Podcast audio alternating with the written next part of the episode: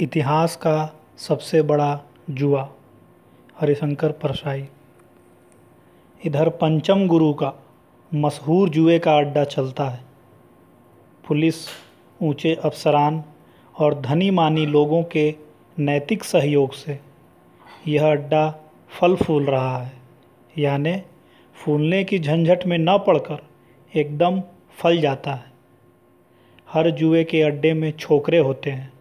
जो पान, बीड़ी, दारू का इंतज़ाम करते हैं, जुआरियों की सेवा करते हैं। पंचम गुरु के अड्डे में एक तेज छोकरा है, उसे पूर्व स्मृति है। वह कहता है, द्वापर में भी वह छोकरा ही था और लच्छू उस्ताद के जुए में, लच्छू उस्ताद के जुए के अड्डे में काम करता था। जब दुर्योधन ने, जब दुर्योधन ने युधिष्ठिर के साथ जुआ खेला था, तब उन्होंने लच्छू उस्ताद से एक अच्छा छोकरा देने को कहा था। लच्छू उस्ताद ने इसी छोकरे को भेज दिया था। वह कहता है, उसने इतिहास का वह सबसे बड़ा जुआ देखा था। उसी के शब्दों में लेखक साहब बड़े बड़े जुए के फंड देखे बड़े बड़े जुआरी देखे, पर वैसा जुआ नहीं देखा। लच्छू उस्ताद ने कहा था, छोकरे राजा लोगों का जुआ है बड़े बड़े वीर वहाँ होंगे। अच्छी चाकरी करेगा तो ऊँचा टिप मिलेगा। गलती करेगा तो सिर खो देगा। ज़रा संभल के। तो साहब, मैं तो डरते डरते वहाँ गया। मैंने पूछा, छोकरे, यह जुआ ही क्यों? तू तो वहाँ था, तू जानता होगा। छोकरा बोला जिसको पावर पॉलिटिक्स बोलते हैं ना, साहब, वही था ये। सब जुआ खेलते हैं पॉलिटिक्स में। नेपोलियन ने खेला था, हिटलर ने खेला था, याहिया खान ने खेल कर देख लिया। हिंद चीन में अमेरिका इतने सालों से जुआ खेल रहा है। उन्नीस सौ बासठ में क्यूबा में रूस और अमेरिका जुआ खेलने वाले ही थे कि संभल गए, वरना न पांडव रहते, न कौरव। मैंने कहा, पर ये कौरव पांडव तो एक ही कुल के थे, भाई ही थे। फिर ऐसा पावर पॉलिटिक्स क्यों चला?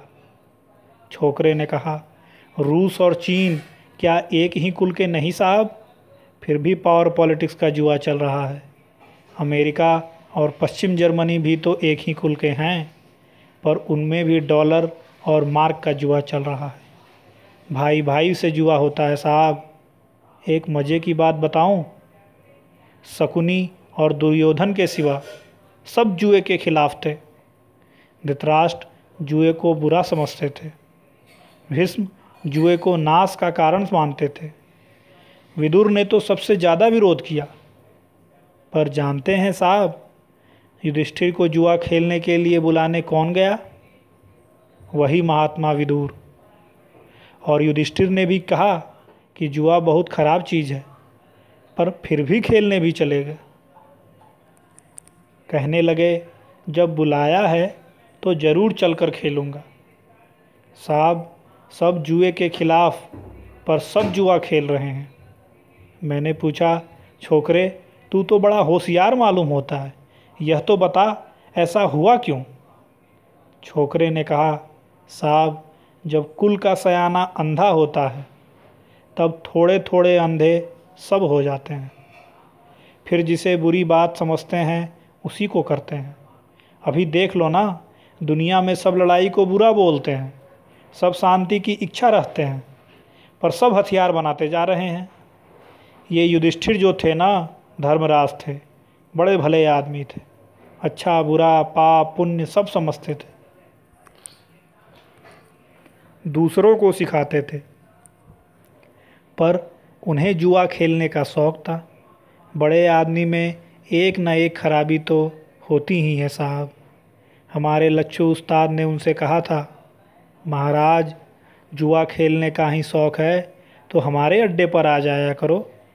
अरे हारोगे भी तो जितना हारोगे। हारोगे भी तो कितना हारोगे? हज़ार, पाँच हज़ार, दस हज़ार, सिक्के। वेश बदल कर आ जाया करो, कोई जानेगा नहीं। और महाराज पासा नहीं, तीन पत्ती खेलो। आपको पासा फेंकना ही नहीं आता। किसी दिन पासे के जुए में आप भाइयों की कमाई प्रॉपर्टी उड़ा दोगे, पर वे माने ही नहीं। आखिर वही हुआ जो हमारे लच्छू उस्ताद ने कहा था। कौरव बैठे थे, पांडवों का इंतज़ार कर रहे हैं। धृतराष्ट्र भी उत्सुक हैं। दिखता नहीं है तो पूछते हैं, आ गए? कोने में विदुर खिन्न बैठे हैं। भीष्म बेचैन है, दुर्योधन और शकुनी उत्तेजित हैं, कर्ण शांति और संतुष्ट बैठे हैं। उधर का हाल यह है कि पांडव जानते हैं कि हारेंगे, फिर भी खेलने को चले आ रहे हैं। आगे युधिष्ठिर है, पीछे भीम, उसके पीछे अर्जुन, नकुल और सहदेव। भीम उत्तेजित है, बाकी भाई इस तरह तटस्थ भाव से चल रहे हैं कि बड़े भैया जो भी करें, ठीक है। आमने सामने बैठ गए। मैं पानी पिलाने के बहाने युधिष्ठिर के पास गया और कान में कहा, धर्मराज, तीन पत्ती खेलो, पासा मत खेलना, तुम्हें पासा फेंकना नहीं आता। इसी वक्त शकुनी ने मुझे देख लिया और पुकारा, ऐ छोकरे, उधर क्या कर रहा है? वह बीड़ी का कट्टा उठा कर ला। दुर्योधन बोलता है दाव मैं लगाऊँगा। पर पासे मेरी तरफ़ से मामा शकुनी फेंकेंगे। भला बताइए, ऐसा भी होता है कि दाव एक लगाए और पासा दूसरा फेंके? मैंने कहा, होता है रे, पॉलिटिक्स में होता है।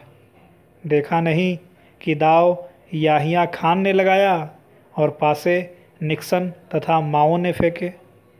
दो शकुनी मामा और हम अगर युधिष्ठिर जैसे बने रहते तो हमारा भी कबाड़ा हो जाता। पर हमने कह दिया कि तेरा शकुनी तो हमारा भी रसुनी। फेंक पासा। छोकरा बोला, बिल्कुल ठीक बात साहब। युधिष्ठिर भी तो कह देते कि तुम्हारी तरफ़ से अगर अगर शकुनी पासा फेंकेंगे तो हमारी तरफ़ से लच्छू उस्ताद फेंकेंगे। शकुनी किसी का लोहा मानता था तो हमारे लच्छू उस्ताद का। पर युधिष्ठिर के हाथ तो पासा फेंकने को कुल बुला रहे थे ना। वे इस शर्त को मान भी गए और चालू हो गया साहब जुआ। युधिष्ठिर ने लगा दिए दाव पर सोना और रत्न फेंके पासे। फिर शकुनी ने पासे फेंके और चिल्लाया, जीत लिया। एक बात माननी पड़ेगी साहब, शकुनी था उस्ताद। जैसे चाहता वैसे पासे फेंक लेता था।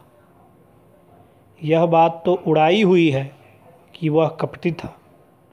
असल में वह अच्छा खिलाड़ी था। फिर लगा दांव और लाखों असरफी, मनो सोना। धर्मराज ने पासे फेंके, फिर शकुनी ने फेंके और चिल्लाया, जीत लिया। धर्मराज तो जुए के नस में, जुए के नशे में धुत हो गए थे। उन्होंने सब प्रॉपर्टी हाथी, घोड़े, गायें दांव पर लगा दिया और हार गए। मैंने कहा, अब बंद करो महाराज। पर वे बोले, अगला दांव मैं ही जीतूँगा। पर अब दाव पर लगाने को बचा ही क्या था? सिर्फ़ आदमी बचे थे।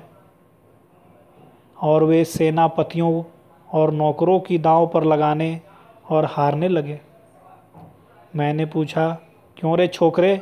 जब आदमी दाव पर लगाने लगे तो किसी ने रोका नहीं? उसने कहा, रोका साहब, पर धर्मराज तो होश में नहीं थे।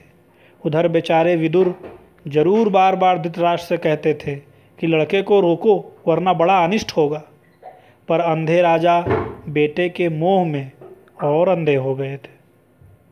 उधर दुशासन, दुर्योधन और शकुनी वगैरह पांडवों की खिल्ली उड़ाते थे, उनका अपमान करते थे। इधर भीम क्रोध से कसमसा जाते थे, बाकी पांडव बड़े भाई के लिहाज से मुँह लटकाए बैठे थे। आदमी दाव पर लगने लगे और हारे जाने लगे। दास दासी सब धर्मराज हार गए। पसीना आ रहा था युधिष्ठिर को।